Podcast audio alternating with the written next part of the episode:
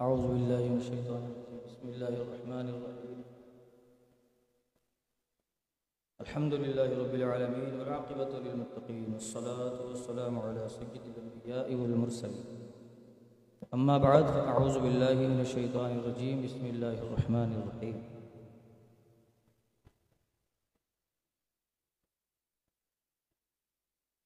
آج کے تراویح کے خلاصے کے طور پر دسواں پارہ اور سورہ انفال کا خلاصہ پیش کیا جائے گا۔ چنانچہ سورہ انفال میں اللہ تبارک و تعالیٰ فرماتا ہے، اس کا خلاصہ کہ سچا مسلمان وہی ہوتا ہے جو قرآن کی تلاوت سنے تو اس کے ایمان کی تازگی بڑھے اور بھروسہ اور توکل اللہ پر مزید ہو جائے اور وہ نماز قائم کرے۔ اب یہ وہ ایک قاعدہ کلیہ ہے، ایک میتھڈ ہے مسلمان کے لیے۔ یا یوں سمجھ لیں اس کو ایک ایک ضابطہ ہے ایمان کو جانچنے کا، پڑتال کرنے کا۔ کہ اس کا ایمان کتنا ہے۔ اگر قرآن کی تلاوت سن کر اس کے دل میں کچھ بھی نہیں ہوتا، سنتا ہے، ثواب ملے گا۔ لیکن اگر کچھ دل آگے پیچھے، دل کے تار ہلتے نہیں کچھ ایسا کچھ محسوس نہیں ہوتا کہ قرآن مجید سن کر کچھ محسوس ہو۔ تو وہ کوشش کرے کہ اپنے اندر ایسی کیفیت کو پیدا کرے۔ پوری توجہ کے ساتھ قرآن کو سنیں۔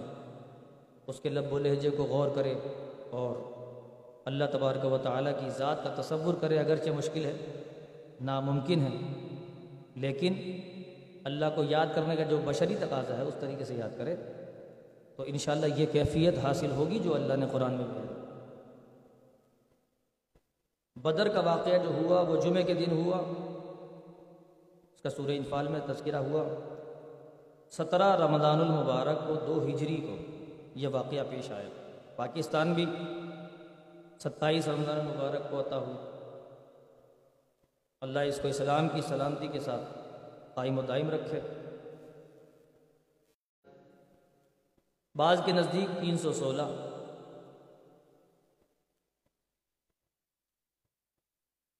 اور پھر مسلمانوں کو کامیابیاں مل جانا ظاہر ہے کہ وہ اللہ ہی کی جانب سے ہوتا ہے۔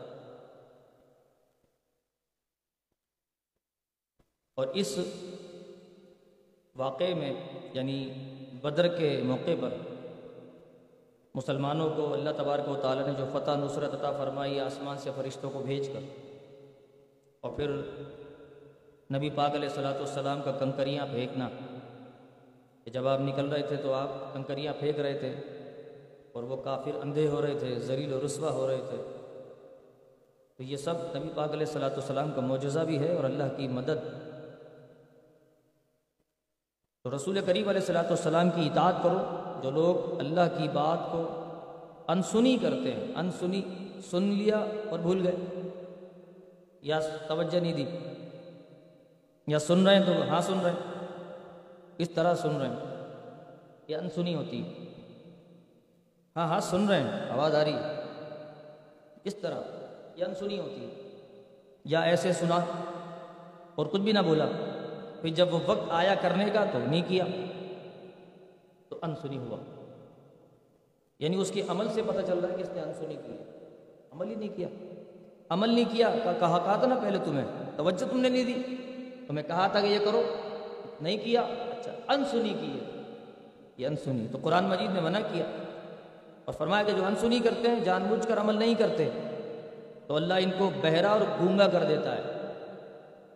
مطلب ان کو کچھ بھی بولتے رہیں آپ، وہ نہیں سدھریں گے۔ آپ بولتے رہیں، بھائی آ جاؤ، عشاء کی نماز پڑھ لیا۔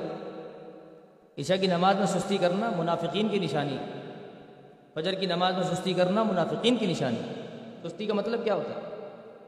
ارأيت الذي يكذب بالدين فذلك الذي يدعو اليتيم ولا يحض على طعام المسكين. فويل للمصلين. نمازیوں کے لیے گھاٹی ہے. بھائی، ہم تو سنتے تھے کہ بھائی، جو نماز نہیں پڑھتے، ان کے لیے جہنم میں گھاٹی ہے. یہ پہلی بار سن رہے ہیں. بعض لوگ تو یوں ہی کہیں گے نا، کہ بھائی، نمازیوں کے لیے جہنم کیسے ہو گیا؟ نمازیوں کے لیے گھاٹی کیسے آئی؟ فرمایا کہ نمازیوں کے لیے گھاٹی اس صورت میں ان لوگوں کے لیے ہے جو نماز تو پڑھتے ہیں. نماز پڑھتے ہیں.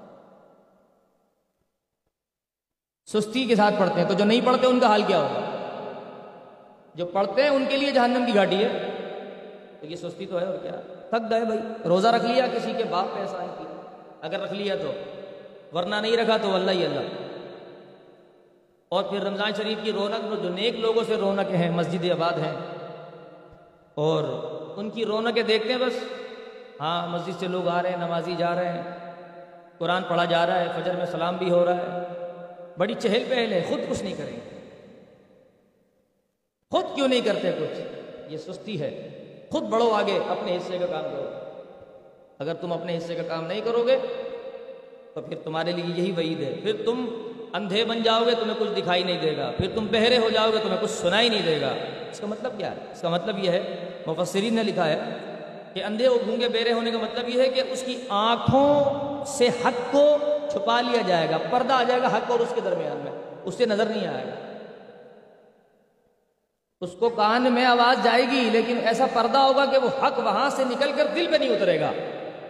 کیونکہ وہاں سے نکل کر یہاں اترتا ہے۔ یہاں سے یہ ذریعہ ہے، کان جو ہے، آلہ ہے۔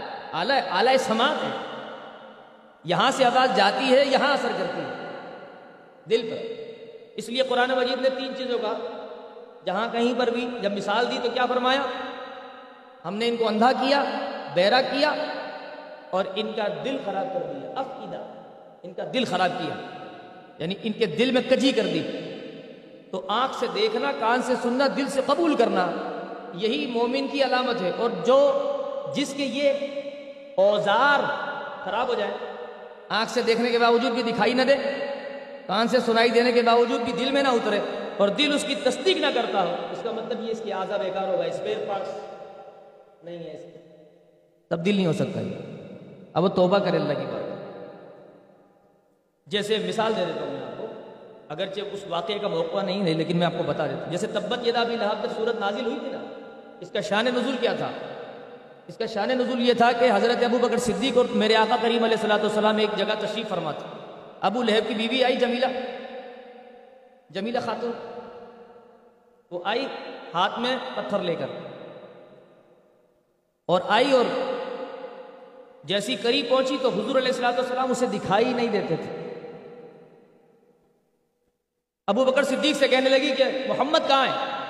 جبکہ دونوں ساتھ بیٹھے کہنے لگی محمد کہاں ہے؟ صلی اللہ علیہ وسلم۔ حضرت ابو بکر صدیق نے پوچھا، کیوں؟ اس نے کہا کہ یہ میری جو ہے وہ میری ہجو کرتے ہیں۔ ہجو جو ہے شاعری زبان میں، عربی زبان میں کہتے ہیں کہ شاعری میں کسی کی برائی کرنا۔ تو سرکار حضرت ابو بکر صدیق رضی اللہ تعالیٰ نے فرمایا کہ وہ شاعر نہیں ہے۔ میرے دوست جو ہے وہ شاعر نہیں ہے کہنے لگی وہ میرے لیے یہ کہتے ہیں، وہ کہتے ہیں، فلاں کہتے ہیں۔ اور اس نے معاذ اللہ گالیاں بکی کہ وہ ابھی ہوتے تو میں ان کا سر کو چل دیتی؟ معاذ اللہ یہ بولتی ہوئی چلی گئی۔ صدیق اکبر رضی اللہ تعالیٰ عرض کی، یا رسول اللہ، آپ حضور ان کو اس کو دکھائی نہ دیے، مجھے کیا تھی؟ سرکار نے فرمایا، میرے درمیان اور اس کے درمیان میں اللہ نے ایک فرشتہ ہائی کر دیا تھا۔ جو آڑ بن گیا تھا اور میں اسے دکھائی نہ دیتا۔ تھا تو بہت ساروں کو اگر نظر نہیں آتا، حضور ابھی دیکھ رہے ہیں۔ حضور سماعت فرما رہے ہیں۔ امتی یہاں سے پکارتے ہیں، حضور سماعت کرتے ہیں۔ یہ وہی کہے گا جسے دکھائی دے رہا ہے۔ منع وہی کرے گا جسے دکھائی نہیں دیتا۔ اس پہ تو پوری ڈیبیٹ ہو سکتی ہے۔ وقت نہیں قرآن جو ہے نا، قرآن پڑھنا چاہیے۔ قرآن مجید سے دور نہیں ہونا چاہیے مسلمان۔ فرمایا کہ تقوی اختیار کرو۔ اللہ سے ڈرو۔ اور گناہ نہ کرو۔ اگر گناہ ہو جاتا ہے تو اللہ کی بارگاہ میں توبہ کر لو۔ گناہ کا امبار مت لگاؤ۔ گناہ پہ گناہ گناہ پہ گناہ۔ فجر کی نماز میں آنکھ نہیں کھلی تو ساری دن نماز چھوڑ دی۔ کتنا بڑا بیوقوف آدمی۔ ارے اٹھ جا بھائی پڑھ لے کوئی بات نہیں۔ آنکھ نہیں کھلی تو منڈ کے سو رہا ایک بجے تک۔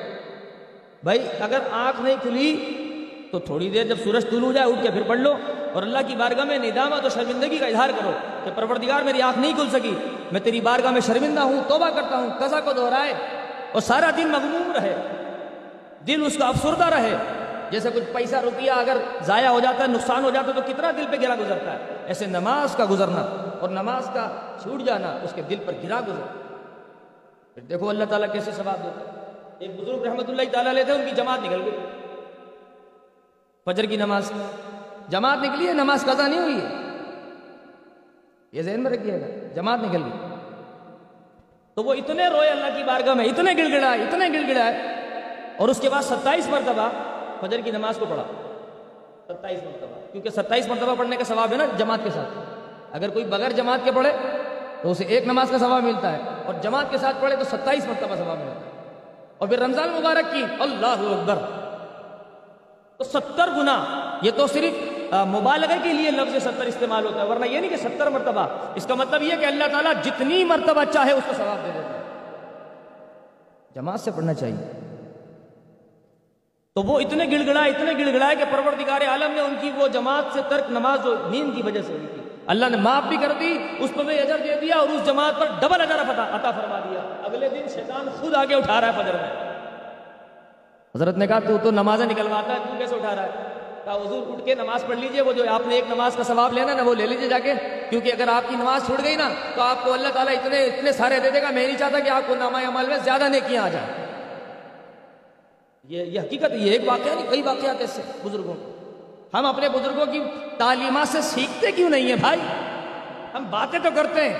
بزرگوں کی تعلیم پہ عمل کرنا چاہیے، یہ کرنا چاہیے تھے، وہ کرنا چاہیے، تو کرتے نہیں کس نے منع کیا کرنے کے لیے؟ نہیں کرتے عمل، کرنا چاہیے۔ تو توبہ کر لو بھائی۔ اگر گناہ ہو جاتا ہے، فوراً توبہ کر لو۔ نیک آدمی کی نشانی یہ کہ انسان نے خطا کا پتلا گناہ ہو سکتا ہے۔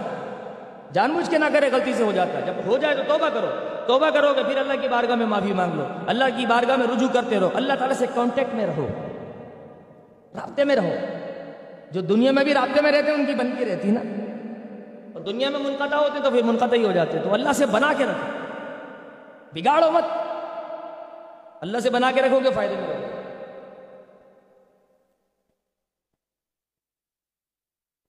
اگر وہی کرتے رہے جو پچھلوں نے کیا، اب یہ وہ بات بتا رہے یعنی مفہوم ہے یہ، اللہ تبارک و تعالیٰ جو ہے باقاعدہ بتا رہا ہے کہ یہ جو اللہ کی ذات کا انکار کرتے ہیں، اللہ کی بارگاہ میں شرک کرتے ہیں اور قیامت کے دن دوبارہ اٹھائے جانے پر ایمان نہیں رکھتے ہیں، یہ پہلے والے بھی کرتے تھے۔ پچھلی امتیں جو ہیں وہ برباد ہو گئی اسی وجہ سے۔ تو ایسا مت کرو۔ اچھا پھر مسلمانوں کے خلاف سازش بھی کرتے ہیں۔ تو وہ اگر اللہ کی بارگاہ میں توبہ کریں گے تو اللہ معاف کر دے گا۔ اور پھر مسلمانوں کی خلاف سازشیں کرنے میں اتنے آگے ہو جاتے ہیں کہ کہیں ہم پر غالب نہ آ جائے کفار جو کر رہے ہیں آج کل آج کل بھی کر رہے ہیں، ہمیشہ کرتے ہیں۔ دسواں پر جنگ بدر سے متعلق مزید اللہ فرماتا ہے۔ مفہوم۔ مسلمان پتو نصرت کے ساتھ لوٹے۔ اللہ نے خواب میں پیارے اقال صلاحت السلام کو کفار کی قلت و کثرت یعنی کفار کی جو قلت تھی وہ دکھا دی، جبکہ وہ زیادہ تھے۔ اور مسلمان حالانکہ کم تھے، لیکن اللہ نے ان کی کثرت دکھا۔ تاکہ حضور علیہ السلاۃ والسلام کی دل جوئی ہو جائے۔ کیونکہ حضور کو بڑی تسلی دیا کرتا تھا اللہ تعالیٰ۔ حضور علیہ السلام کفار کو تبلیغ کرتے تھے، وہ مانتے نہیں تھے، حضور مغموم ہو جاتے تھے۔ اور بس اللہ کی بارگاہ میں نمازیں پڑھتے رہتے تھے، نمازیں پڑھتے رہتے تھے، اتنی نمازیں پڑھتے تھے کہ پیروں پہ برم آ جاتا۔ پھر آیت نازل ہوتی تھی، محبوب اتنی مشقت کیوں کرتے ہیں؟ تو آہا، انا انزلنا ہو یعنی ہم نے اس قرآن کو نازل نہیں کیا اس لیے کہ آپ مشقت اٹھائیں، بلکہ ہم نے اس قرآن کو اس لیے نازل کیا کہ آپ لوگوں کی رہنمائی فرمائے بس، جب کوئی دل دکھاتا تھا، حضور نمازیں پڑھتے تو حضور خوش ہو گئے۔ اور پھر جب آپ نے مسلمانوں کو بتایا تو مسلمان جو تھے ان کے جذبے جہاد سے سرشار ہو گئے دل۔ اب ڈٹ کے لڑے۔ کیونکہ اس میں جہاد کا تذکرہ ہے۔ تو اللہ کی اطاعت و فرما برداری کرو کسی بھی میدان میں۔ ہار تمہارا مقدر نہیں ہوگی۔ اطاعت و فرما برداری کرو۔ یہ شرط ہے۔ ضروری اللہ کا نافرمان کبھی کامیاب نہیں ہوگا اور اللہ کا فرما بردار کبھی ناکام نہیں ہوگا۔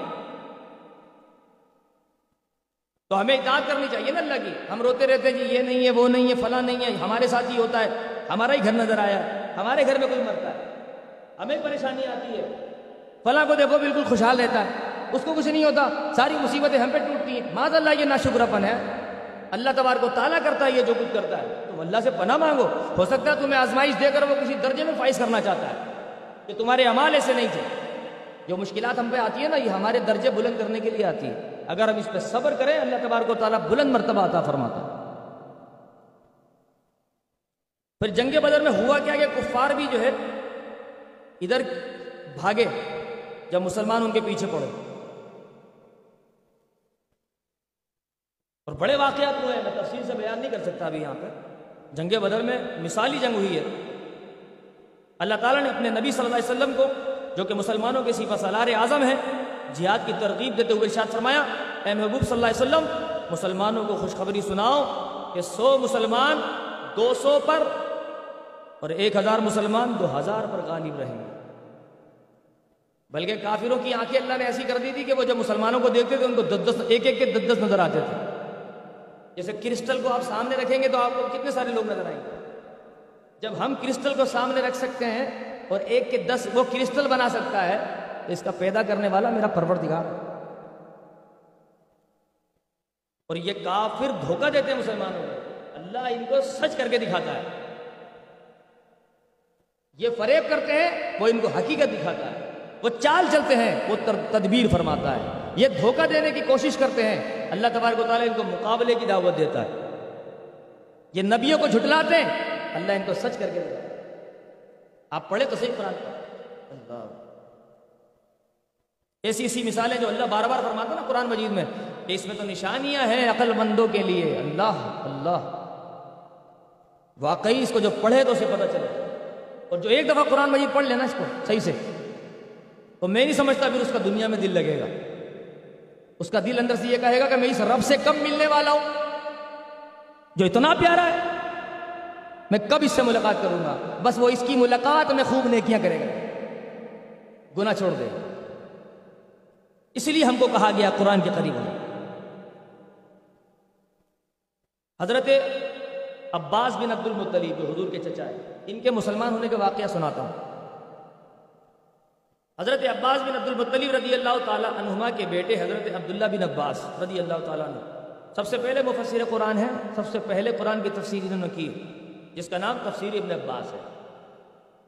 جب جنگ بدر کے بعد کفار کو قید کر لیا گیا تو ان قیدیوں میں حضرت عبداللہ رضی اللہ تعالیٰ عنہ کے والد عباس بن عبد المطلیب یہ بھی تھے۔ تو پتہ چلا کہ انہوں نے بدر میں لڑنے والے کفار کے لیے کھانے کا انتظام کر رکھا تھا، لنگر عام کیا مطلب۔ کفار کے لیے۔ پیسے والی پارٹی تھی، ماشاءاللہ۔ اس وقت بھی۔ کیونکہ اس وقت یہ مسلمان نہیں ہوئے تھے۔ تو جنگ شروع ہوئی۔ تو ان کو کھانا کھلانے کا موقع نہیں ملا۔ افراتفری مچ گئی تو کھانے کا موقع ہی نہیں ملا کھلانے کا۔ تو لشکر کفار پر خرچ کرنے کے لیے جو یہ آٹھ سو سونے کے درہم لے کر آئے تھے، وہ آپ سے لے لیے گئے۔ انہوں نے کہا کہ وہ سونے کے آٹھ سو درہم جو ہے وہ میرے لیے میری طرف سے فدیے میں شمار کر لیجیے، تاکہ میری جان بخش دیں۔ سرکار علی السلام نے انکار فرما دیا۔ نہیں۔ فرمایا کہ ہمارے مقابلے میں جو سامان لایا جائے، وہ نہیں چھوڑا جائے گا۔ بڑے روب و دبدگے میرے آقا علیہ صلاح السلام نے فرمایا۔ بلکہ حضرت عباس رضی اللہ تعالی عنہ کے دو بتیجے عقیل بن ابی طالب اور نوفل بن حارث کا بوجھ بھی حضرت عباس پر ڈال دیا گیا۔ تو حضرت عباس رضی اللہ تعالی عنہ نے عرض کیا، یا محمد صلی اللہ علیہ وسلم، آپ ہمیں قریش کے آگے مانگنے کے لیے خالی ہاتھ چھوڑیں گے؟ یعنی اب ہم لوگوں کو اس قابل کر دیں آپ ہمیں کہ ہم لوگوں کے آگے بھیک مانگیں گے اب کیونکہ اب یہ سگے چچا بھی تو تھے نا۔ رشتے داری تو تھی نا، جانتے تھے ایک دوسرے کو۔ پھر ایمان اور کفر کا مسئلہ تھا۔ کہ لگے، اب آپ ہمیں اس حال پہ چھوڑیں گے کہ ہم بھیک مانگیں لوگوں سے۔ سرکار علیہ السلاۃ السلام نے کیا فرمایا؟ فرمایا کہ یعنی حضور علیہ السلاۃ السلام نے انہیں وہ باتیں بتا دی جو غیب کی خبریں تھی کیا؟ فرمایا جو اپنے گھر سے نکلتے وقت اپنی بیوی ام فضل کے پاس جو تم ایک چیز رکھ کے آئے ہو اور کہہ کے آئے ہو۔ اب یہ گھر کی بات ہے۔ سرکار بتا رہے کہتے ہیں علم غیب نہیں ہے۔ یہ کب سے جانتے ہیں؟ کچھ کسی کچھ پتا نہیں ابھی تو مفسر قرآن کے والد مسلمان ہوئے نہیں ہیں، غیب کی خبر پہلے آ گئی۔ اندازہ کر لیں۔ ابھی مکمل قرآن نازل نہیں ہوا۔ غیب کی خبر پہلے۔ لوگ کہتے ہیں جی قرآن مجید کے اندر جو خبریں ہیں، جنت و دوزخ، حشر وغیرہ، ساری چیزیں تو اللہ نے وہی کر دی تو حضور کو علم غیب ہو گیا۔ یہ اس کا جواب کون دے گا؟ وقت نہیں ہے نہیں تو چترول کرتا ہے ان کی۔ فرمایا کہ وہ سونا کہاں ہے؟ حضور نے فرمایا۔ کہاں ہے سونا؟ جس کو تمہارے مکہ مکرمہ سے چلتے وقت تمہاری گھر والی ام فضل نے دفن کیا تھا اور تم ان سے کہہ کر آئے ہو کہ خبر نہیں ہے کہ مجھے کیا حادثہ پیش آ جائے۔ اگر میں جنگ میں مارا گیا تو یہ تیرا اور تیرے بچوں کا ہوگا۔ یہ ساری گفتگو جو تھی نا میاں بیوی کے درمیان تو حضور نے خود ساری بتا دی لفظ بلفظ حضرت عباس نے کہا، یہ سب آپ کو کیسے پتا چلا؟ حضور نے فرمایا، مجھے میرے رب نے باخبر کیا۔ اور اس غیب کی خبر کو دیکھ کر حضرت عباس رضی اللہ تعالی عنہ اپنے دونوں بھتیجوں کے ہمراہ مسلمان ہو۔ معلوم یہ ہوا کہ غیب کی خبر سن کر اور غیب پر ایمان لانے والا ہی مسلمان ہوتا ہے۔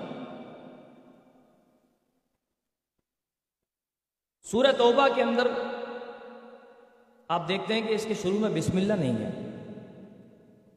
اس کی وجہ یہ ہے کہ بسم اللہ نازل اس کے ساتھ نہ ہوئی۔ جب یہ صورت نازل ہوئی تو بغیر بسم اللہ کے نازل۔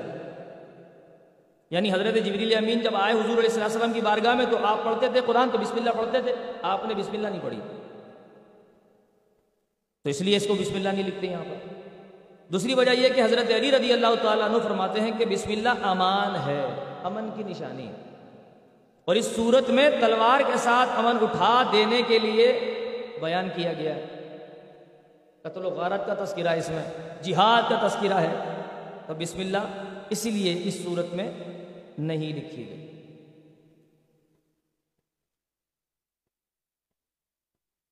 اللہ کے گھروں کو آباد کرنا مسلمانوں کا کام ہے۔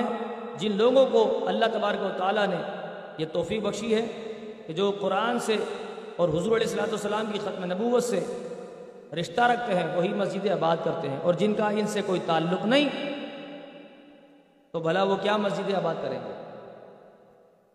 اصل تو تعلق ختم نبوت سے۔ ہو تو اللہ کریم نے مسلمانوں کی مدد و نصرت کا تذکرہ فرمایا اور حنین کے دن فرشتوں کی صورت میں ایک جماعت اتاری جنہیں کفار دیکھ کر بھاگ گئے۔ دوڑ کی لگا دی انہوں نے یہ تو اتنی ساری فوج اتر گئی، ہمارا تو قیمہ کر دیں گے، قیمہ قیمہ۔ ٹھیک ٹھاک۔ اور کثرت و قلت کچھ نہیں ہوتا۔ قرآن بیان کر رہا ہے کہ کوئی شخص یہ نہ سمجھے ہم تھوڑے ہیں، کیا کر لیں گے؟ ایمان مضبوط ہونا چاہیے۔ ایمان مضبوط ہونا چاہیے۔ اور اللہ پہ توکل کرنا چاہیے۔ اچھا حرمت والے مہینوں کا تذکرہ ہوا، اس میں حرمت والے چار مہینے ہوتے ہیں سال میں ذی قادہ جو عید کے مہینے کے بعد آتا ہے۔ ذی الحجہ جو بقرعید کا مہینہ ہوتا ہے۔ محرم الحرام، سبھی کو پتہ ہے، امام حسین رضی اللہ تعالیٰ عنہ کا تذکرہ خوب عام ہوتا ہے۔ اور رجب شریف، جو کہ شعبان المعظم سے پہلے، ایک جدا ہے، تین متصل۔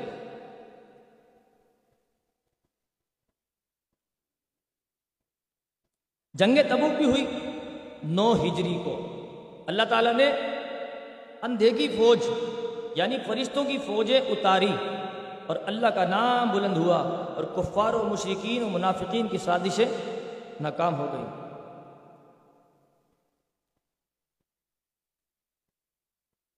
نبی پاک علیہ السلاۃ والسلام صدقہ کچھ تقسیم فرما رہے تھے۔ ایک بدبخت دیکھنے لگا، کہنے لگا، یا محمد، اعدل! اس سے بخاری شریف نے روایت کیا۔ معاذ اللہ، یا رسول اللہ، آپ انصاف کیجیے۔ حضور نے اسے فرمایا، ہم انصاف نہیں کریں گے تو کون کرے گا؟ اگر ہم ہی نا انصافی کریں تو پھر انصاف کون کرے گا؟ حضرت عمر فاروق نے تلوار نکالی، عرض کی، یا رسول اللہ گردن مار دو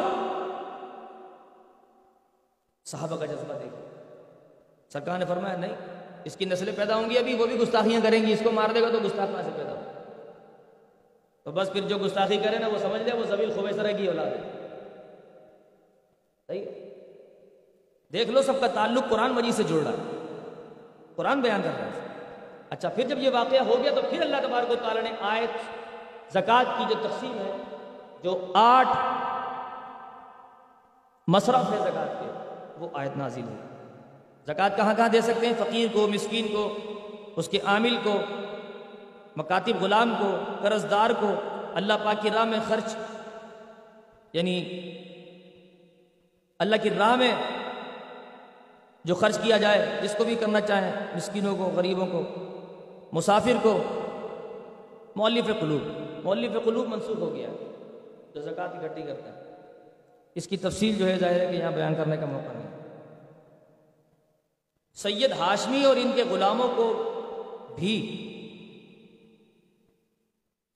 اور آدمی اپنی زوجہ اور اولاد کو زکوٰۃ نہیں دے سکتا۔ سید و سادات کو بھی زکوٰۃ نہیں دے سکتے، کیونکہ زکوٰۃ میں مال کا میل ہوتا ہے، گندگی ہوتی ہے۔ اور آل رسول جو ہیں وہ پاک ہوتے ہیں۔ رسول پاک کی اولاد ہے، صلی اللہ علیہ وسلم۔ چاہے یہ کتنے ہی غریب ہوں گے، زکوٰۃ ان کو نہیں لگے۔